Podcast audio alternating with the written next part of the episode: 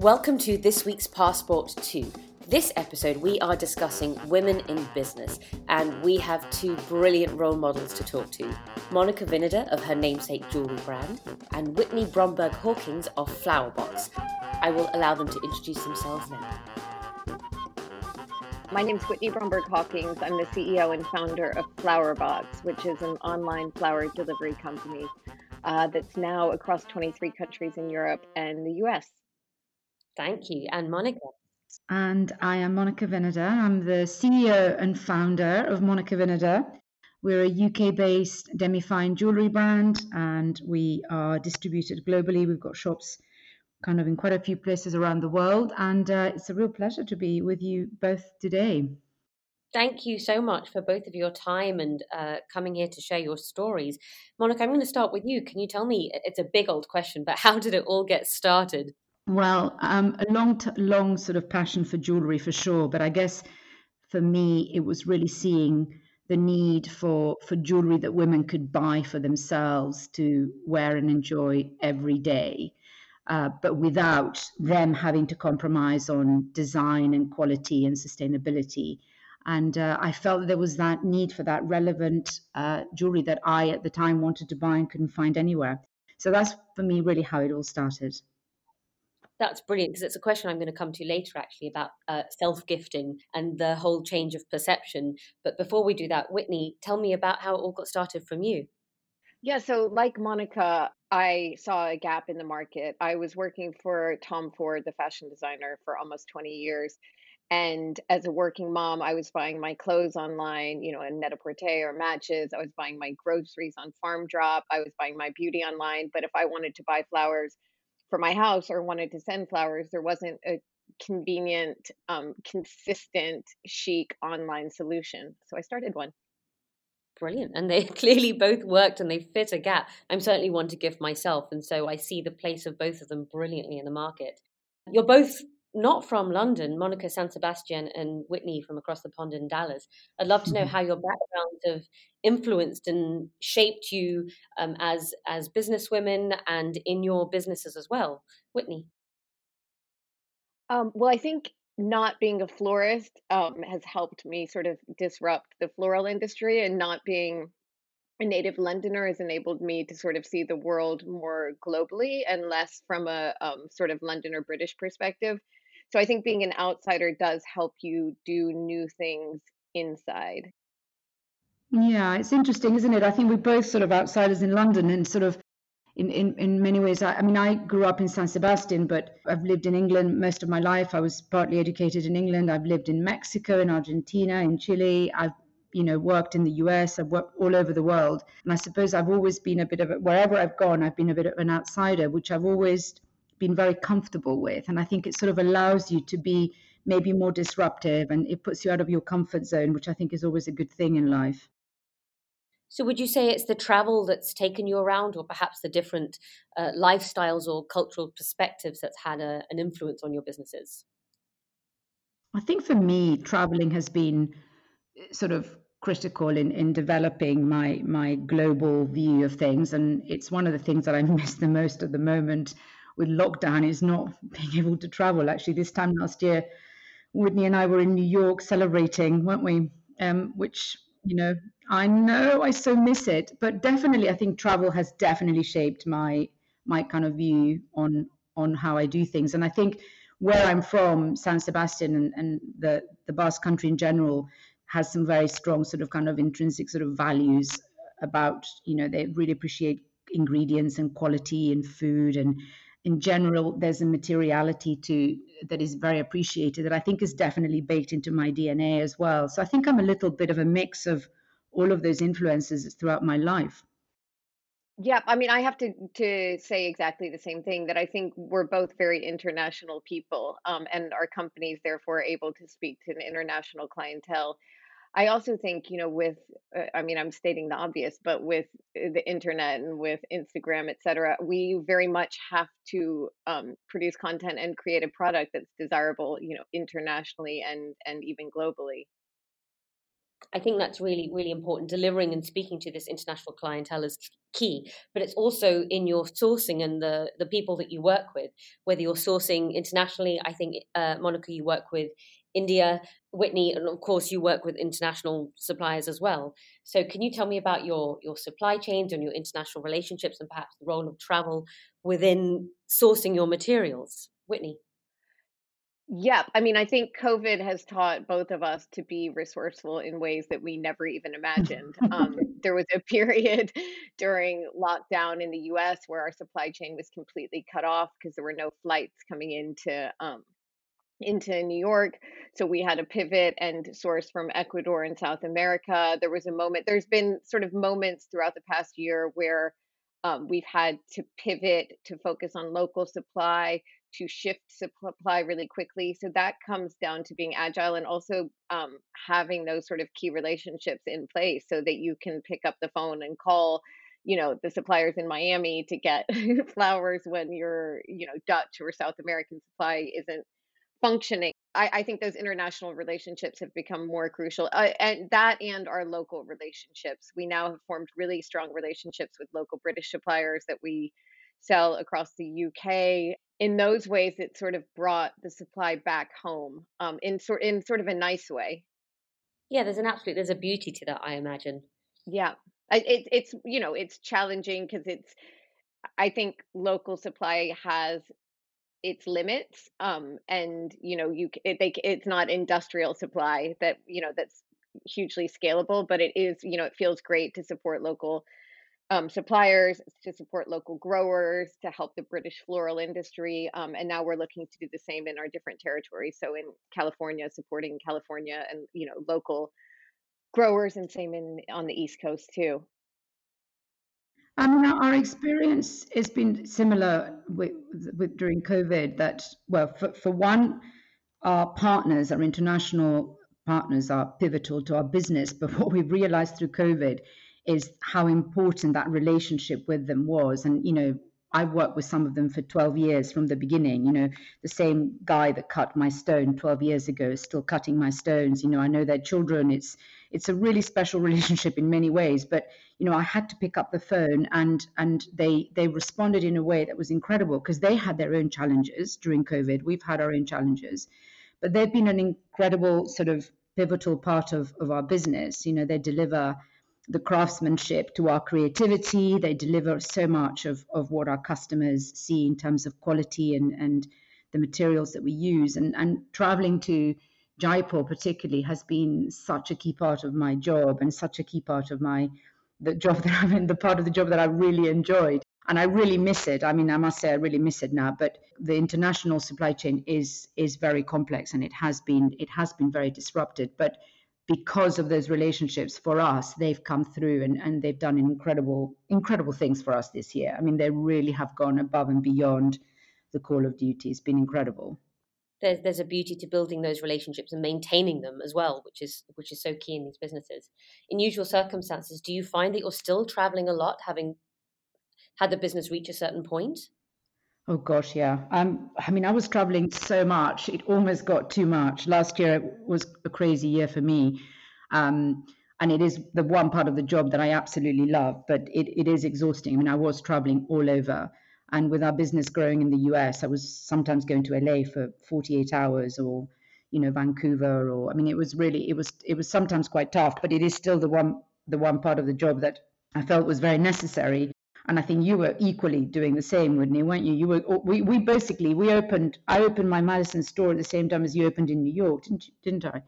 Exactly, exactly. Um, and it takes a lot of both of us to get something going. I think because you're the namesake of your brand, and I'm very much the, you know, still the sort of face of the, you know, Flowerbox, and it's not going to happen by itself. You have to go and ignite that passion and, and tell people what you're about. And so did I. So being physically present was sort of a, a, a big part of that.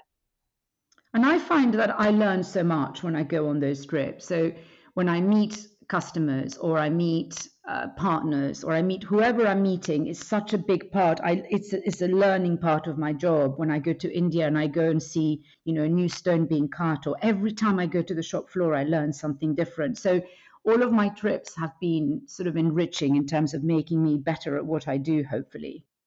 I love to hear that you're both so incredibly hands-on um, throughout the process, and even that. Oh, that we were so hands-on, and we are both hustlers. I mean, I loved when I first met Monica that I'm like, God, she's as much of a hustler as I am, even though to me she's such a sort of a, a runaway success and her brand's so established. I love that she still has the drive. I mean, I find her so inspirational. And I think you, I mean, we're both very much, um, you know, on the shop floor selling.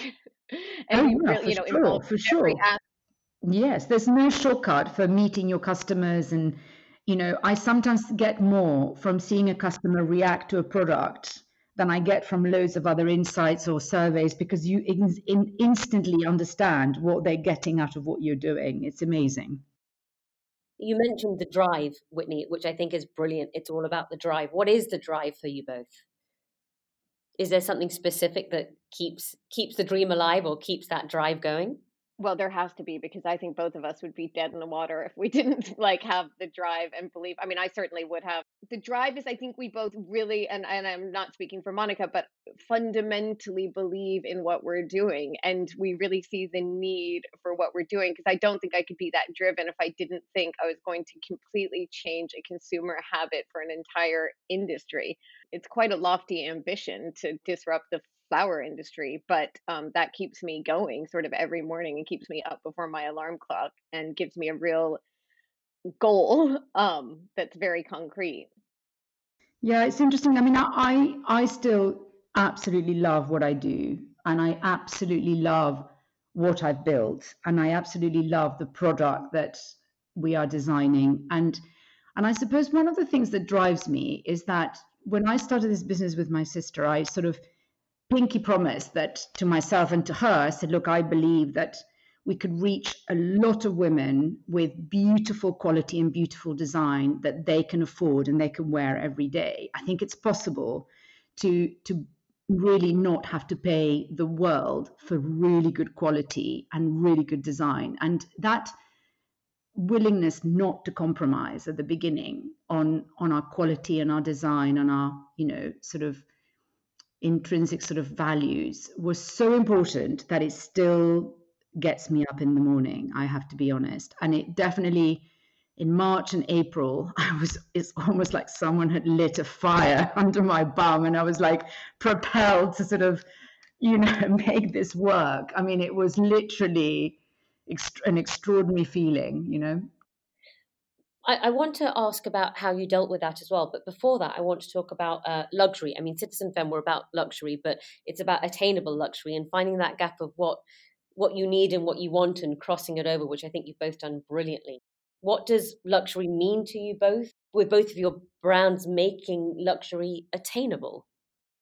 Such a good question, because it's a question I ask myself every day. And Monica, for me, has nailed it, because she's created an aspirational product, but it's also an aspirational but obtainable product. And it's so tough to get that balance right. And I, you know, there are so many ways I could compromise on quality with what I'm doing, endless ways. I mean, I could sell supermarket flowers and I could sell them, you know, grade C flowers and sell them for a lot less and probably reach mass um, a lot faster. But that integrity of product and of, of beauty is something that's so important to me. Um, so I am hopeful to that I can create, you know, what Monica's created, which is sort of premium, I wouldn't say mass, but premium accessible luxury brand. And it's it's a very, very tricky uh, road to navigate. Yeah, I mean, when I receive your flowers, I get a luxury experience. You know, I, I and that luxury experience is that sort of richness, that quality, that joy it makes me feel. And I and it feels quality. And for me, I think luxury is very linked with quality and craftsmanship, with that attention to detail. Your ribbon, right, for instance, is luxury, is that attention to detail that you have in your packaging. And for me, I hope that my customers see the attention to detail and care and love that we put into things. They're still access, they're able to access it. It, it is, it isn't, it doesn't cost the world, but it is really, really that care and attention to me that really matters, and what it makes the customer feel because of that care and attention. It makes you feel really special. I think it really is. I feel special when I get your flowers through the door. exactly the same with your jewelry. You feel special. I mean, it's it's a, it's very, I think a lot of that comes from you though, Monica, and I think it comes from me too. It's like you imbue your product with your passion and your attention to detail and your love of quality and craftsmanship, and and we feel that when we wear your pieces. Um, you know, it's funny because sometimes when people come to me and they don't know me very well, I said, "Oh my God, I bought one of your pieces," and And what they often tell me is the amazing customer care service that they got, but also how when they received the packaging, how it was packed, how beautifully it was packed. And basically what they're telling me is that that packaging made them feel special. It The, the yeah. way we yeah. put it out, even if they didn't know me, that packaging, that intent was really to make them feel special, and they feel it. And to me, that is a real luxury experience. I know you guys should see, I've done a, an, uh, I did a Q and A with Monica in her store once a few years ago. And you guys, there was like a line around the block, around the store.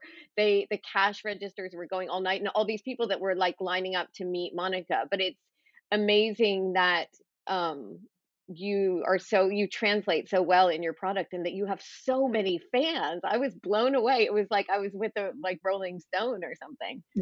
Oh, I don't know. They were all in my shop, so I think it was a bit exaggerated, but um, it was. It is amazing to meet those customers, isn't it? That was an incredible evening. It really was, um, and I think the love um, of you and your brand was so apparent to me there. I think people know when you really, truly care. You're not just doing it. It's not just a job. Yep. And I think that you also are a real inspiration for women. I mean, you know, young girls, there were a lot of younger sort of twenty-ish girls to see, you know, a woman who's completely made it. I mean, I'll knock on wood because I don't think we've ever really made it. Um, and we keep striving. But I think for a lot of women, you're and, and for me, you know, for the past, since I've known you for the past five years, you've been such an example of someone who's done really brave things, someone who's, you know, raised a lot of money to make a lot of money, someone who's disrupted an industry, and you're a real example for so many people. So I think it's more than about the jewelry. I think they're buying into the brand that's you. I think you've both done a phenomenal job across this of uh, being the face behind the brand, being relatable, having wonderful personalities, being open. You talk about the experience and the way it makes someone feel, which is such a key part of from flowers to jewelry, uh, the experience of re- receiving something, of opening it, and enjoying the whole the whole world of of wearing something to enjoying your living room with flowers, uh, which leads me to my next question: is who your target audience was? Did you actually launch the businesses with the idea of women buying for themselves? Because that's something that's obviously changed quite substantially.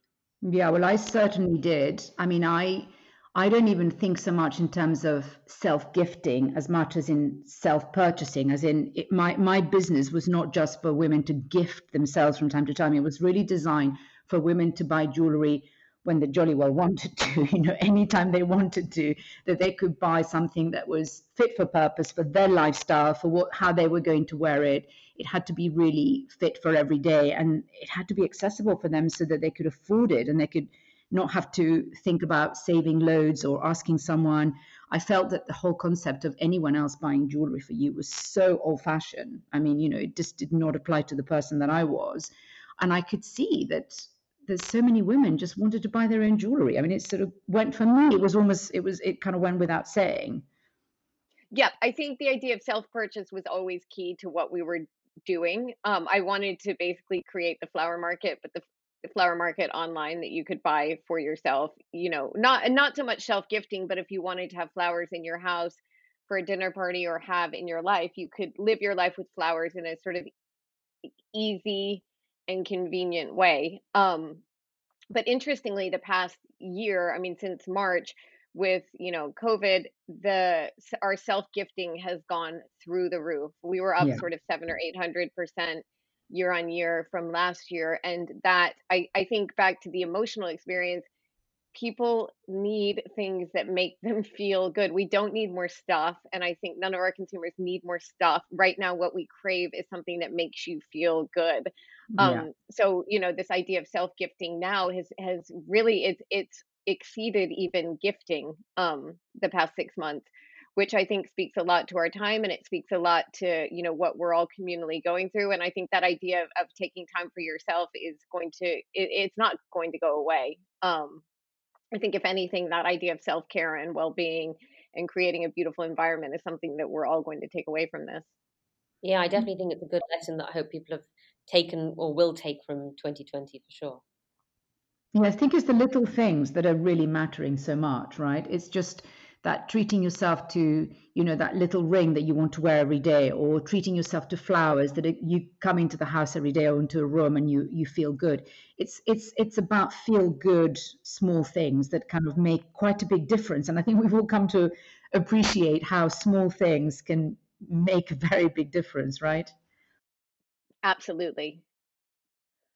Um, I also think as for as far as gifting goes, you know, not self-purchase, but gifting, like staying connected right now has never been more essential. Like we are not allowed, like the government has prohibited us from seeing people we love. So I think this idea of connectivity that you get both through jewelry and through flowers of, you know, I love you, I'm thinking about you, I miss you, like, I'm sorry I missed your graduation, I'm sorry I missed your birthday, I'm sorry I missed Mother's Day. So all of these moments that we're missing, I think are, are really punctuated by sending love through these things that have a real intrinsic sentimental value. I mean, jewelry historically does have, you know, a real sentimental um, value, and, and flowers, of course, do too, um, and sort of speak of love and emotion and connection. When you were starting out or in the journey, um, any particular women that were very helpful to you, who and how? Monica. Monica's always been very helpful to me because she was further down the road um, than I was. She's always been further down the road than I am because she started before I did. Um, so she's been so helpful to me as like a sounding board, as giving me advice, helping me say no to things that weren't right and say yes to things that were. Um, I was also very lucky that Natalie Massonet was um, our first investor and has been someone who's been a great sounding board to me. And um, again, just inspiration, you know, giving me advice when I need it, supporting me when I need it, um, all of those great things that women do so well, good women do so well. Yeah, I mean, I feel like I've had like a whole host of amazing women throughout my life, let alone, you know, in the last twelve years since I started the brand. And I suppose my business was founded by two women to allow women to buy jewelry, so it's all It's all there. But I suppose it's, for me, it's this kind of amazing community of women that we've had around us, you know, whether it's our customers who've been buying, you know, for, for, for, for years. And even some of my first customers that first started buying from me, who really supported me and encouraged me at the beginning. And then we just had amazing kind of support and from amazing editors in the U K, you know, people like, you know, and then people like Caroline Issa, who has been such a huge part of my journey, from sounding board to advisor to stylist to then more recently collaborator in a in a collection. And then, you know, this year we've worked with uh, Doina Shibanu, who's been, you know, the most incredible collaborator, a young woman of such integrity and uh, so articulate and interesting. And, and I've learned a lot from all of those kind of relationships, and they've really kind of helped shape, I suppose, my way with their input and their generosity and being part of our, I guess, of our broader community. It's been quite amazing, actually, how many women have helped us. That, that's really brilliant and incredibly promising to hear. How do you both build your team? Whitney, I read that you believe in surrounding yourself with people you would holiday with. I definitely I agree with that. And tips on, on hiring or creating that environment to, for a successful business to grow? Well, I'm not sure if I go that far. No, I'm just kidding. But Tom Ford, who was my old boss, always used to say, never hire someone you wouldn't want to have dinner with. And I think that is a good rule of thumb. I think if you don't sort of like someone, it's hard to, and I, well, I think because of how hard we all work and how passionately we're all driven by what we're doing, if you have a personality clash with someone you work with, it's pretty tough. Um, I'm super happy to be argued with. I'm very happy for people to disagree with me. But if it's a personality misfit, I think that can be very damaging. And it also becomes very impar- apparent to um, everyone else on the team. So I, I genuinely adore every single person I work with. They're all giving one hundred, one million percent. They all have like not taken their foot off the pedal. They have put their foot down on the pedal um, and really accelerated throughout this, you know, incredible downturn. And I'm super inspired by them every single day. Yeah, that's so interesting, isn't it? How it's so interesting uh, how, how this this period has has put everything to the test. And I think for, for me, it's always been about hiring people who are a good culture fit with us, of course, as well as having kind of the skill set that we need. But so much can unravel if you don't get the culture fit right. But also so much can go right when you get the culture fit right. And then you see people deliver yeah. from all corners of the business and you see it all come together. And that is quite an extraordinary thing to see. And in times like the last few, what we've had the last few months, it's been really the proof of the pudding. You know, the teams that you, when you, when you get it right, what they can do is amazing.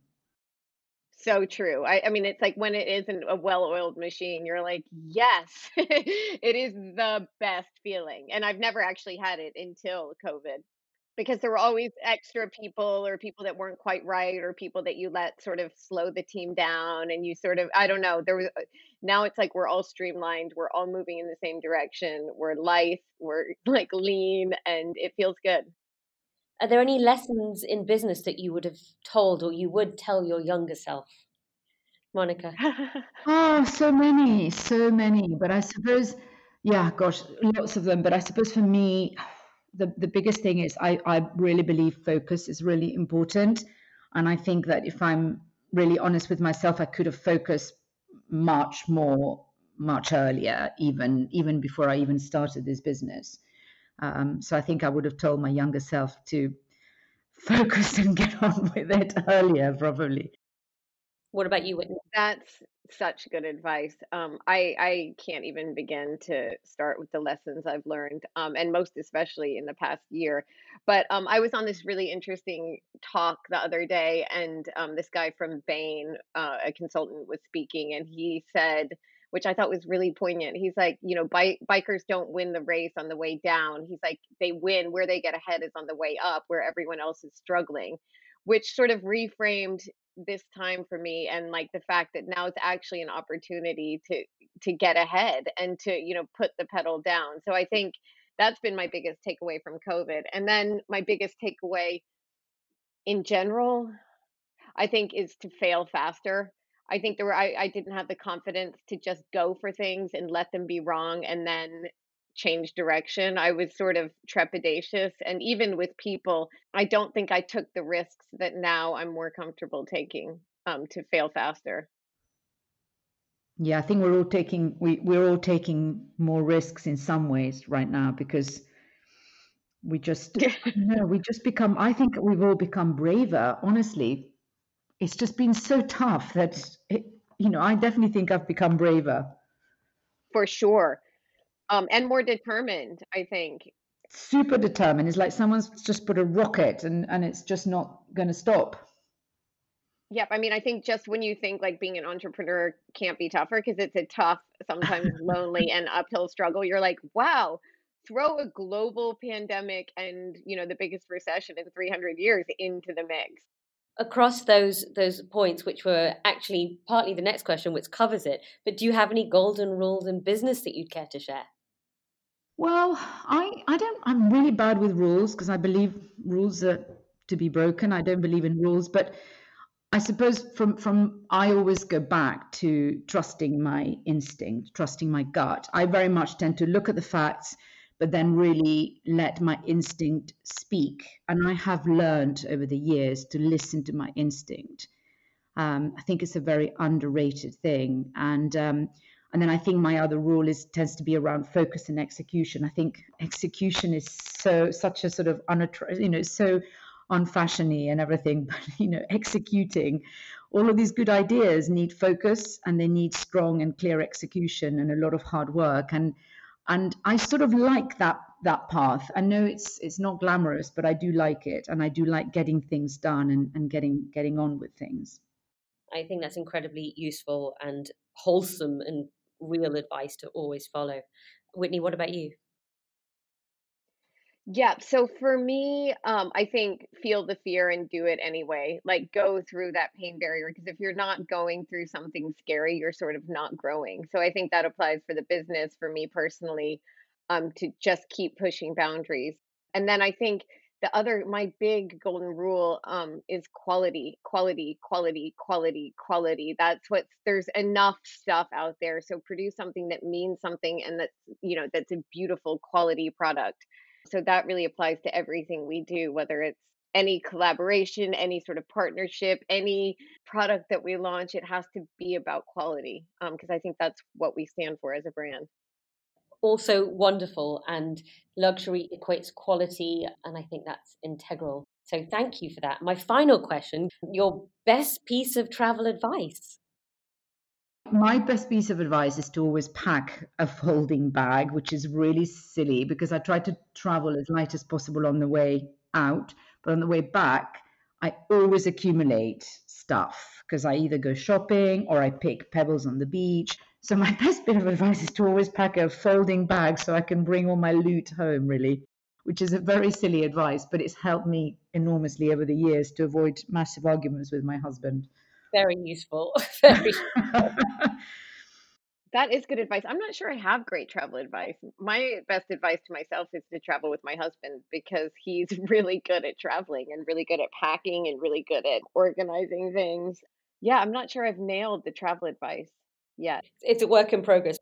Thank you both so, so very much for your time and your insight. Where can everyone follow you on social media? For me, it's just Monica Vinader. It's uh, on Instagram or on Facebook.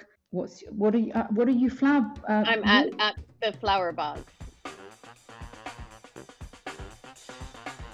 I hope you enjoyed this episode. We have some great women in our season two, and we would love you to check back in and listen to them. So far, we've explored travel journalism. We've gone behind the scenes at our favourite hotels with our favourite hoteliers. We've explored the world through food, and most importantly, we have discussed the future of travel, travel post-COVID. If you're enjoying our podcast, please do share, comment, like, subscribe, or just drop us a note and let us know. Available on iTunes and Spotify. Happy listening.